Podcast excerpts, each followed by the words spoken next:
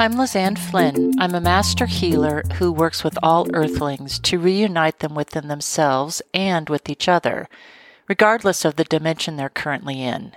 Meaning, I'm a medium as well as an animal communicator, medical intuitive, and channel for all beings. I use the tools of shamanic journeying and soul retrieval to support animals and humans as they heal from past trauma. I'm certified as a Reiki Master teacher and as a canine massage therapist. This is the Animals Eye View podcast.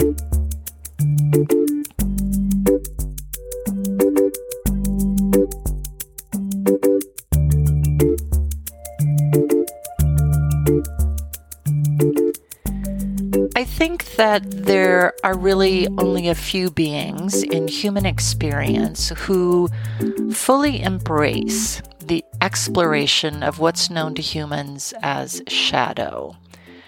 And when I say fully embrace, that does not include most belief structures known as religion, where good is good and evil is evil. The exploration of shadow is definitely different than that because it's not seen as being evil or the antithesis to good. It's simply actually a partner with good.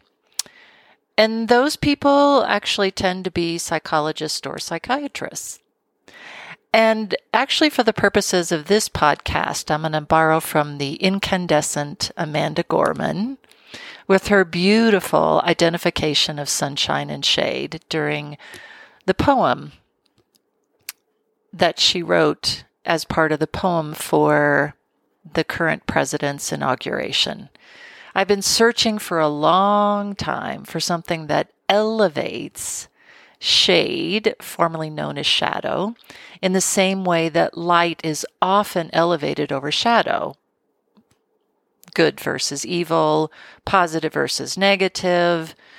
Words have energy. It's why it's called spelling. When you use words in a particular order, it does communicate verbally, of course, but there's also energy that is inside the meaning of those words.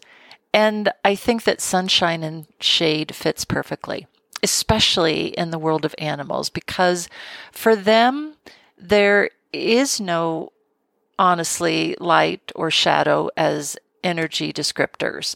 When I asked them about sunshine and shade, there was a resounding chorus of, Oh, yes, that fits really well.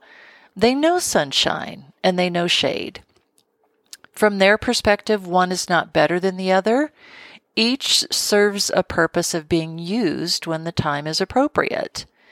And of course, in human experience, there is a balance to each as well. Shade cools sunshine when needed, sunshine heating up shade when needed. There's a perfect symmetry and such a wonderful metaphor for the unity of duality that is on this planet. And just, I'm going to repeat those words for just a second. The unity of duality. You, dear listener, are equal parts sunshine and shade, as is every single being in whatever experience they're in on earth. And I think for beings in human experience, we all like to think that we're mostly sunshine. We do. we all like to think that I am all that is wonderful and none of that is terrible. No, I would never tell a lie. I would never tell a lie of omission. All of those sorts of things. All of those things except at the same time, shade beckons to us, as it should, because shade rebalances when the sunlight gets too strong or threatens to disrupt the balance between the two. It's a balance, and I invite you, especially at this point in time, to deepen your awareness of your own shade. It's not scary, it's not frightening, it's not evil. It's going to feel different than sunshine because it is but it's a natural part of who you are. It's all the things that likely as a child you were told not to do. Because it's not polite, because others will not like you, because it makes others uncomfortable. This is more like a return, or rather an unearthing, of the five year old you, who's direct, honest, and innocently curious about the world around you, and who is deeply in touch with every emotion and feeling that your body gives to you, just like every animal on the planet is in their organic state. And if you've ever seen a five year old interact with something or someone that is different to them or that they have questions about, there's an openness, there's a curiosity, but at the same time, there is deep, deep compassion for whatever that thing happens to be.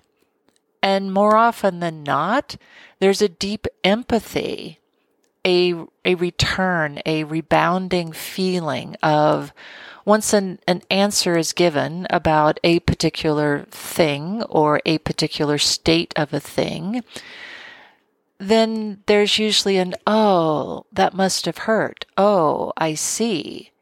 But at the same time, the child then takes in this experience and allows themselves to be affected by it. Yeah, there might be tears. Yeah, there might be anger. There might be a, a number of things. And as adults, if we had that five year old child, hopefully we would gather them up and say, It's okay, I understand. Let's talk about what's going on. And being of a same generation, I happen to know that there were likely parents in that point in time, speaking of my own parents, wonderful people. They did the best they could with what they had, who may have said to that five year old child, shh, shh, just, you know, be quiet, stop crying. It's going to be okay. We, we have all sorts of ways in the human experience of silencing to a certain extent the natural healing that can come about from our exploration of shade. And the thing about animals is that they don't hide any part of who they are. It's all right there, out there in the open for all to see, including our species. And we're uncomfortable with that because it reminds us that we are also an animal species on the planet.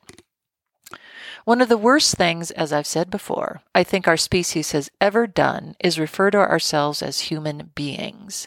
Because in my perception, that elevates the human experience above the being part that part of this experience that can never be separated from who each one of us is the spark of the divine, of energy, of the spiritual, whatever word resonates for you.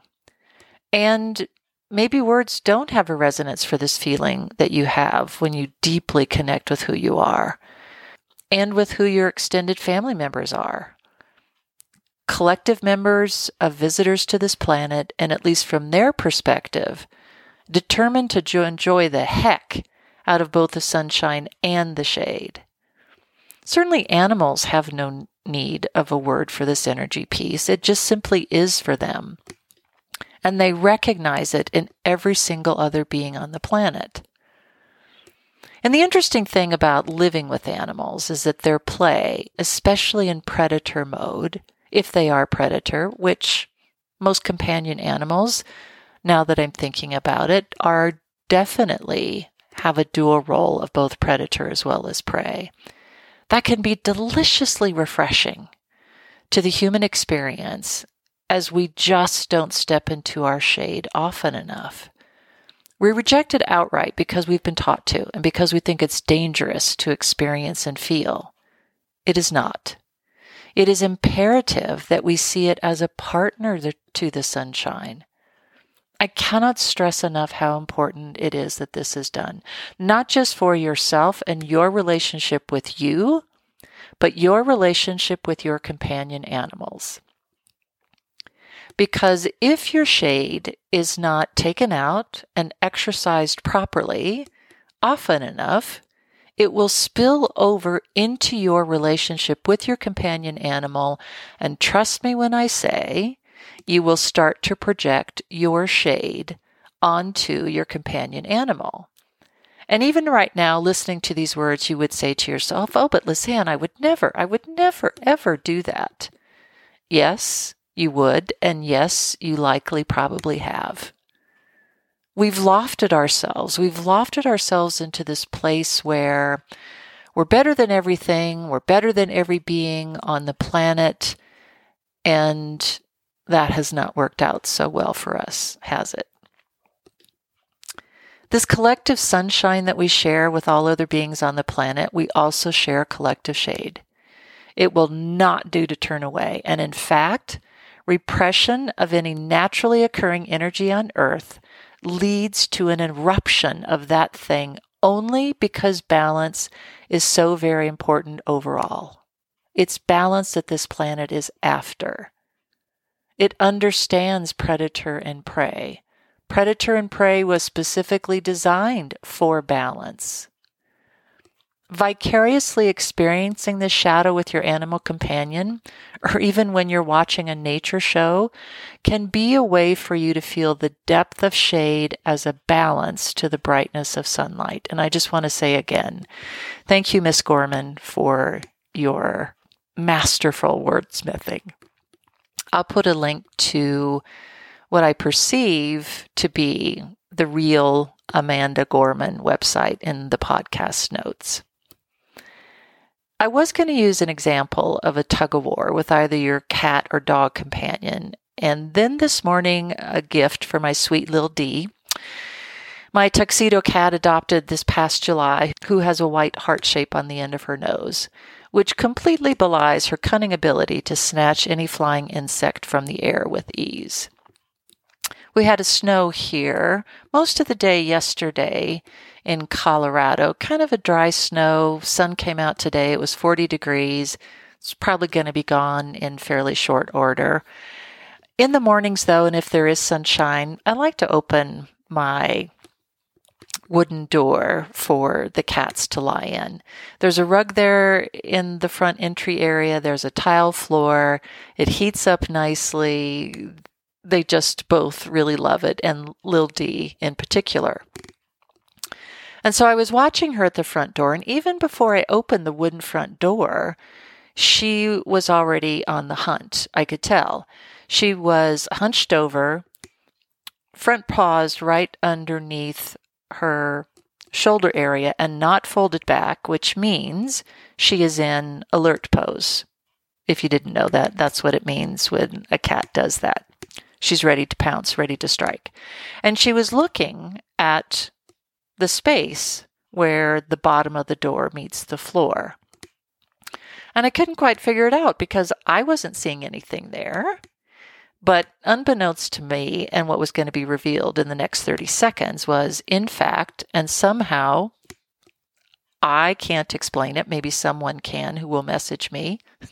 There was a fly that had somehow gotten underneath the screen door, which admittedly doesn't really fit really well at the very bottom of the base of the threshold of my front door.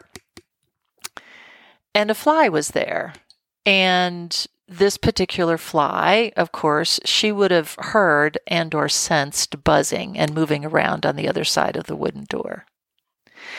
And so when I opened up the door, immediately she stepped into sitting up position, eyes fixed on this fly, who had then flown up to the very top of the door. My phone was nearby. I grabbed my phone. I made a little video. If you follow me on Instagram, you'll see the whole thing. I also posted it on my Facebook page. I don't think I put it in the Animals Eye View, iView group on Facebook, but if you follow me on Instagram, you'll definitely see it there. And she waited not long, maybe 30, 45 seconds before that little fly made a fatal error. She pounced on it got it in one fell swoop. I can't even do that when I'm attempting to remove a fly or a moth or a spider or something to outdoors. She was right there at the pounce. She turned around, brought it back to the rug, the entryway rug, and there she was, munching quite contentedly on what I assume is just a little bit of protein for her breakfast.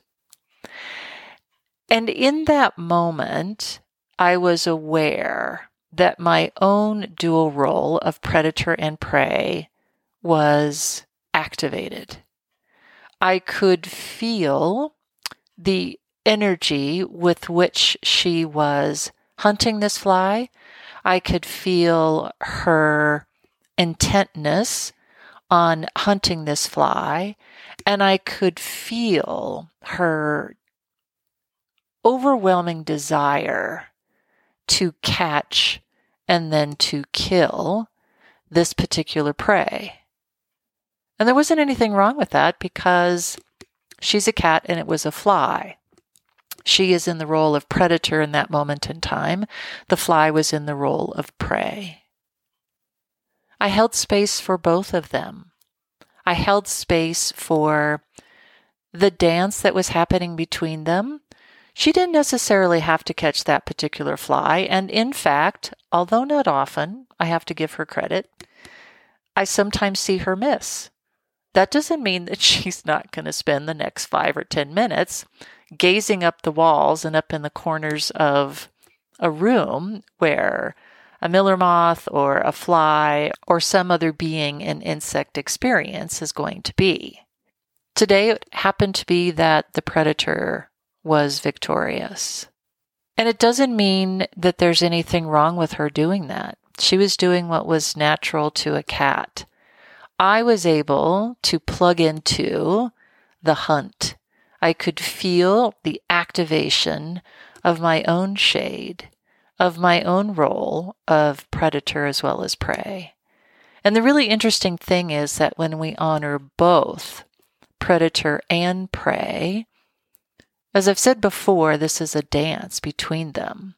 This is not in how we see it in human experience that one conquers and the other is vanquished. This is about balance.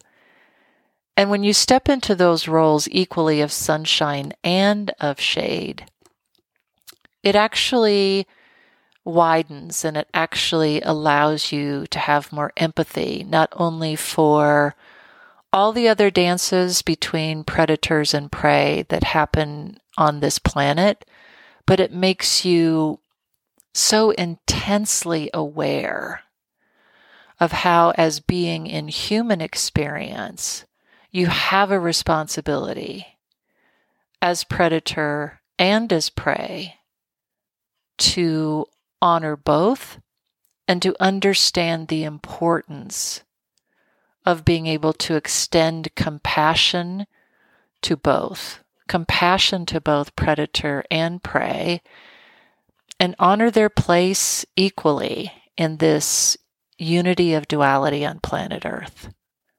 At least that's how the animals see it.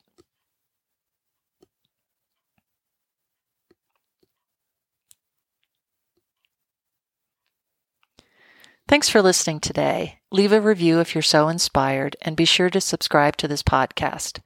I offer all new clients a free 15 minute consultation.